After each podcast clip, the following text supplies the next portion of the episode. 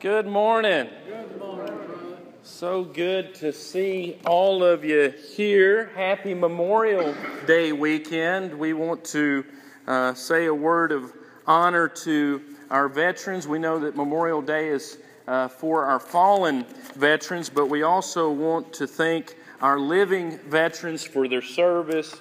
And so we thank all of our servicemen and women uh, for your service to our country. We're so grateful. Uh, we, without that uh, sacrifice, without that time, we wouldn't be able to be here worshiping uh, and being able to voice our, our many opinions.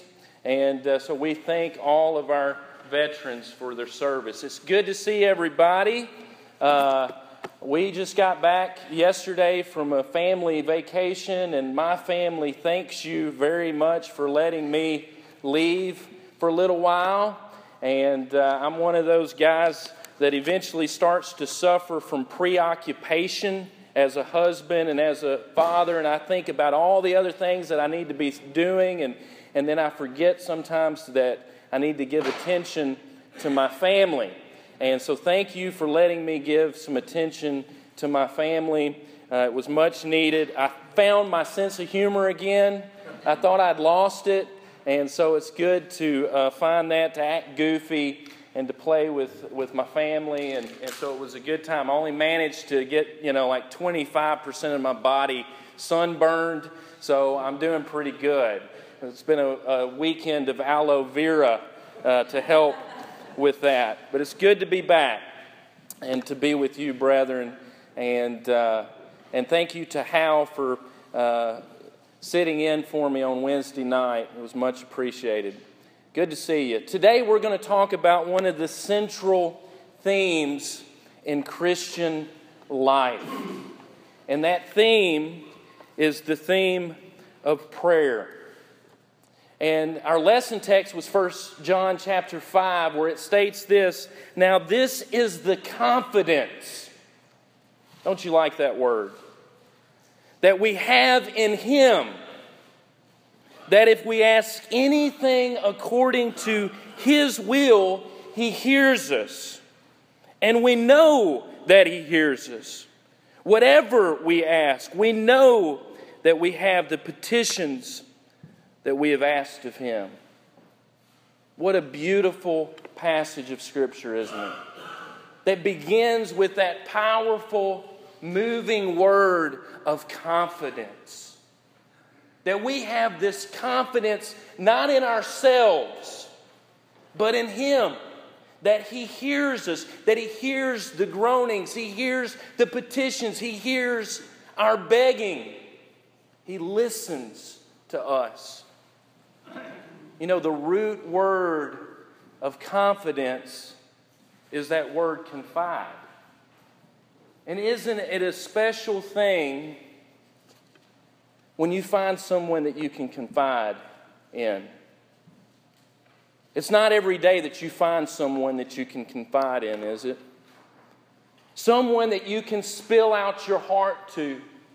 Someone that you can tell the truth to no matter what someone that you can truly confide in. And I like that word. Sometimes I have the opportunity to listen to people. People come to me and they use me as a chaplain or as a minister and they confide in me. And there's four things that I think about when people confide, when people give you their confidence. And the first thing that I think about is Am I really going to listen? Have you ever been caught not listening? Sometimes it's happened to me in meetings. We're having one of those great meetings that everybody's just joyful to be in. And then all of a sudden, I, I lose track of the thought that's in the meeting. And then all of a sudden, Laws, what do you think about that? Hold on, what were we talking about again? Or if it's that important conversation that someone else is having with you, your spouse, and they're telling you something so important, and then all of a sudden you lose track and you're off in your own world, and you're like, what? And they catch you not listening. You nod off. Has that ever happened to you? And there's so many distractions, aren't there, in this world? Sometimes people come into my office at work and they want to tell me something. And the first thing that I see my, on my desk is a computer. Now, do I listen or do I check my email? Or do I surf around? It's a distraction, isn't it? To listen. But not only are there these distractions all around us, there's the distractions within us. I was happy thinking my own thoughts. Now I have to think about your thoughts. Finding someone to confide in the confidence that someone puts in you. But John says that's the confidence that we have in him, that he listens. Another thing that I think about too, sometimes people tell me things that I really don't want to know. Secrets. And I tell people, I'm going to take them all to my grave. I'm not going to tell anybody. There's a lot of secrets, and, and that's a part of confiding in someone, isn't it? That you tell them something and you don't want them to tell anybody else. But we've all had those friends, haven't we? Who went around telling our business. Another thing I think about is about active listening because it takes energy to listen to someone, to care enough to listen to somebody. And it never became more apparent to me about active listening until I got into a vent unit where people are hooked up on ventilators. And if you want to test out your listening ability, go to a vent unit and talk to somebody on a vent. Because you can't nod along with that. Because here's what to listen to someone that's on a ventilator, you have to read their lips. And I thought I was a good listener.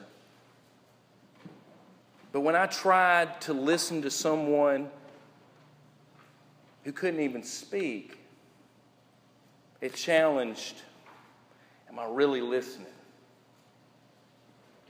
And then lastly, I think about when, when it comes to confidence and confiding in someone, do I have their best interest? Will I talk to them in such a way? Will I give them advice in such a way? Will I pursue something that's actually good for them after they've told me this? Do I have their best interests at heart? And when I think about the confidence that we have in God, He has all of those in spades, doesn't He? That yes, He's going to listen. That yes, He has my best interest. That yes, I can confide in Him no matter what. And that's what prayer is all about is having that confidence in who God is. Believing in who He is and that He's able to accept that which is on my heart. You know, prayer is really the tip of the spear for a life of intentionality. And what do I mean by that? that? What I mean by that is that not only do we ask, but our lives live in harmony with our prayers.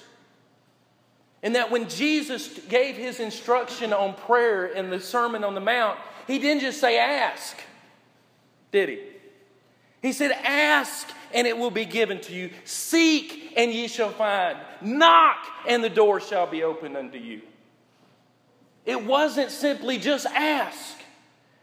You see, as a life of a disciple of Christ, the ask is the first, but then it's up to me to knock, it's up to me to seek. And prayer is the tip of the spear when it comes to a life of intentionality, a life as a disciple of Christ. Living that life. But do we believe in prayer? And there's so many people that when I engage in conversation or I hear people talking about prayer, it's like they don't even believe in prayer. They're like, hey, we pray, but will God do anything? It's like, what's the point? But that's not the point that that John's making. He says, We have this confidence in him That if we ask anything according to His will, He hears us. But even the early church had a problem with believing, yes, prayer works. Prayer is real. And yes, we should be on our knees praying. You know, even today, prayer has been politicized. Don't be, don't be saying, hey, our prayers and thoughts are with you. Like all of a sudden, that's not good anymore. But the early church in Acts chapter 12 struggled with the same thing. Because in Acts chapter 12, what happened was is that this persecution began to arise against the church. And the first to feel the wrath of it was Stephen, and then the second was James the apostle. And it says that Herod killed him with the sword. And then Herod, like a politician does, he saw that the people liked it. And so he went after more apostles and more Christians. And then he came after Peter himself and arrested Peter. And it says in Acts chapter 12 so when they had apprehended him, he put him in prison and delivered him over to four squads of soldiers to keep him, intending to bring him before the people after Passover. And then listen what happens. That the church was in constant prayer and was offered to God for him by the church. When Peter got arrested, they knew it could spell doom for Peter's life, and the church began to pray and vigil for him. And what happens? God answers their prayer, but it takes them a while to realize it. And there Peter is in prison with a guard on his left and a guard on his right. It's a dire situation, isn't it? Chains on his hands. And in a remarkable, remarkable way, an angel of the Lord walks him through the prison, tells him, Put on your shoes, come on, Peter. Peter goes to the church, John Mark's house, where they're praying for him to be released from prison. And the young girl, Rhoda, answers the door and hears Peter's voice, doesn't see him, goes into the church tells everybody that's praying, it's worked. He's here. He's outside the gate. We got to let him in. And what was the church's response? You're beside yourself, Rhoda. You're crazy. We know where Peter's at. He's in the he's in jail. It took them time to realize that yes, prayer worked. And it says that when they saw him, they were astonished at the power of prayer.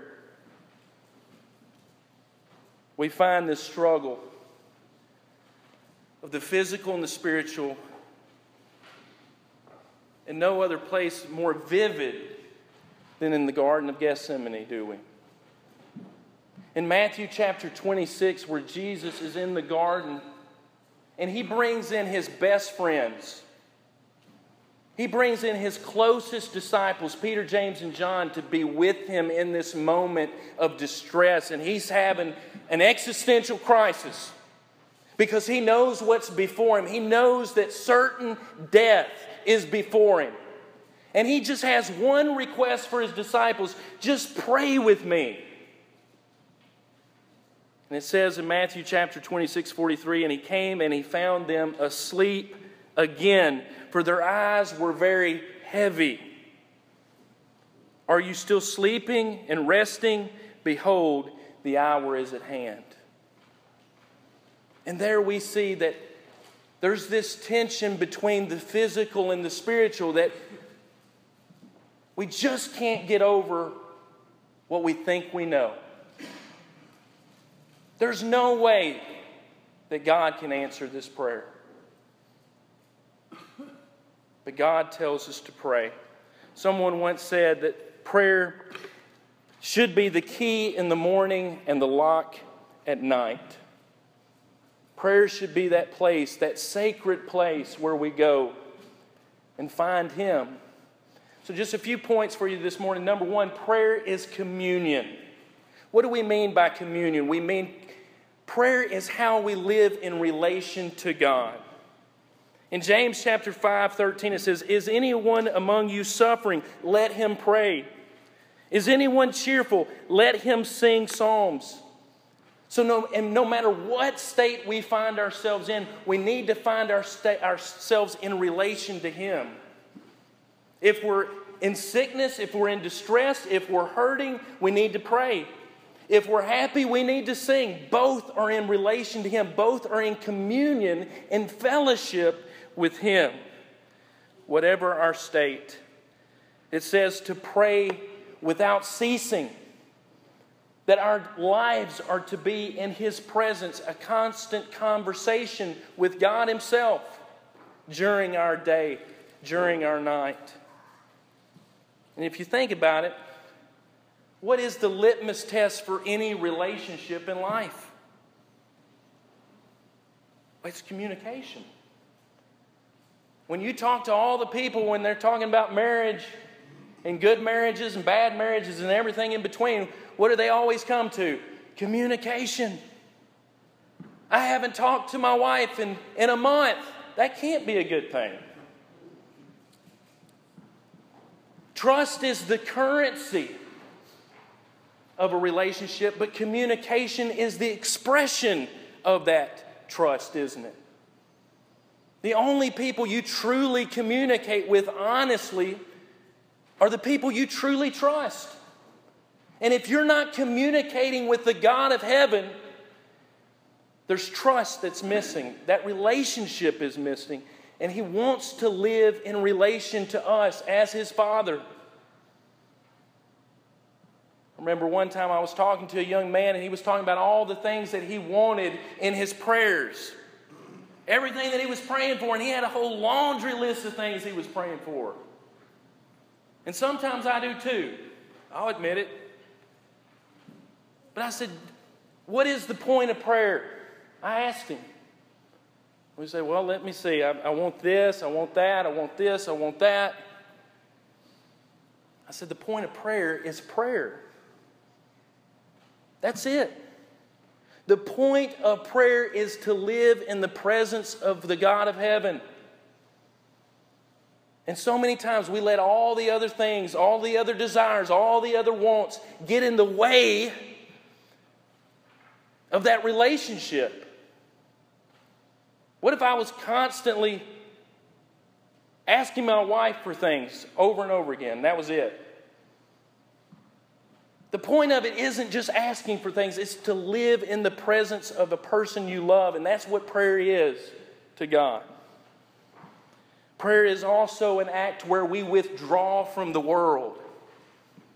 We withdraw from the world. We withdraw from the things of the world and we get in the presence of God. That's a valuable thing, isn't it? Prayer is communion. Prayer is also community. Think about it. When you pray for a brother or sister, when you pray for a child, when you pray for someone, when you pray for our country, when you pray for Nashville, when you pray for an election, when you pray for a teacher, when you pray for someone next to you, that is about community, isn't it? And there's no greater compliment than you can give someone to utter their name in a prayer to God. Say each other's names. It's about praying together.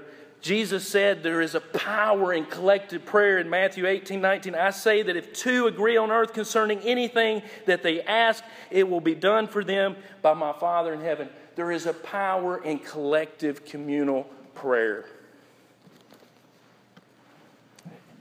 And we get to ask in the name of Christ.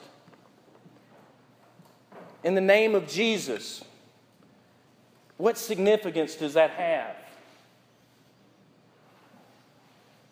When you think about asking in the name of Jesus, you're asking in the greatest intervention in humanity of all time. That's who Jesus is. It's God intervening on earth. And when you pray in the name of Jesus, you're praying in intervention. You're praying for God to intervene just as Jesus intervened by coming into this life. You're asking Him to come into your life. Praying in the name of Christ. And that's what he asks us to do, for there is one God and one mediator between God and man, the man Christ Jesus, it says in 1 Timothy 2 5. Prayer is also commitment. Prayer is about commitment to God, isn't it? Committing this time, committing this moment, committing my life. In James 5:15 it says, "And the prayer of faith will save the sick, and the Lord will raise him up. And he that committeth sins, he will forgive him." Prayer is about faith and commitment to God. Prayer is also confession. What greater act of confession is there than to pray to God, to say His name, to believe that He's able to intervene in your life, to change things? Prayer is confession of who He is and also of the sin that's within our own lives. Prayer is confessing that I don't have it all figured out and that I need you, Lord. Please forgive me. Someone once said, Prayer does not change God, but it changes him who prays. You're not going to change God. God, by definition, is immutable. He doesn't change. That's the beauty of it. But when you pray before a holy God, it begins to change you. It even begins to change what you ask for. prayer is confession. And lastly, what is prayer's character? It works, it's effectual, it works. Sometimes we think that the prayers that have the most words in them mean something more. But there's been a lot of prayers uttered with great verbosity that were empty and heart. And some of the most profound prayers can be the words that are the most simplest. Some of the prayers in the New Testament, when, when people encountered Christ, were just simply, Heal me, help me, deliver me. Sometimes that's all we can get out of ourselves, isn't it? In the world of hurt, in the world of sin that we encountered. Adam Clarke once said prayer requires more of the heart than of the tongue. It really matters how you feel and what's going on inside than how well you can speak. Prayer is about character. Leave you with one last little story about Alexander the Great. Of course, he was a powerful man young man, conquered the known world, but a philosopher of meager means came to him begging him for, for money. And he asked for an absorbent amount, something like $100,000 in our amount of money. And the treasurer, this is a treasurer that you like, he asked permission, right? And so he came to Alexander. He said, This guy's wanting a lot of money. And Alexander said, Pay him at once. He has done me a singular honor because by the largeness of his request, he shows that he understands my wealth and my generosity. Now, how much more generous, how much more powerful, how much more good is your Father in heaven? So when we ask great things of God, when we ask great things of God to be done in this church, when we ask of great things to be done in our lives, it's not an insult. It's actually a praise, isn't it? Martin Luther once said it like this Prayer is not overcoming God's reluctance, it's laying hold of his willingness. And isn't that a powerful way to see it? I'm not overcoming God's reluctance. I'm laying hold of His willingness to change my life. And that's what God wants to do for each of us. And He says, Be anxious in nothing, but in everything, prayer and supplications with thanksgiving, let your requests be made known unto God. So now I ask you, if you will, join me in a word of prayer, and we'll offer the invitation. Father, we come to you humbly, thanking you for the gift of prayer. And I know that there are many things, both small and large, on each of our hearts and minds. And some folks are dealing with loved ones that are hurting. Some people are dealing with things that can't even be spoken. But Lord, we ask for your mercy. We ask for your grace. We ask for your power in our lives. We ask for healing. We ask for forgiveness. We ask for you to intervene, and we ask, just as your son Jesus prayed, even in the most difficult of times, Lord, we ask that it be according to your will. And that in all of our ways and in all of our days that we will glorify you with the way that we act, the way that we speak, the way that we worship, and the way that we pray.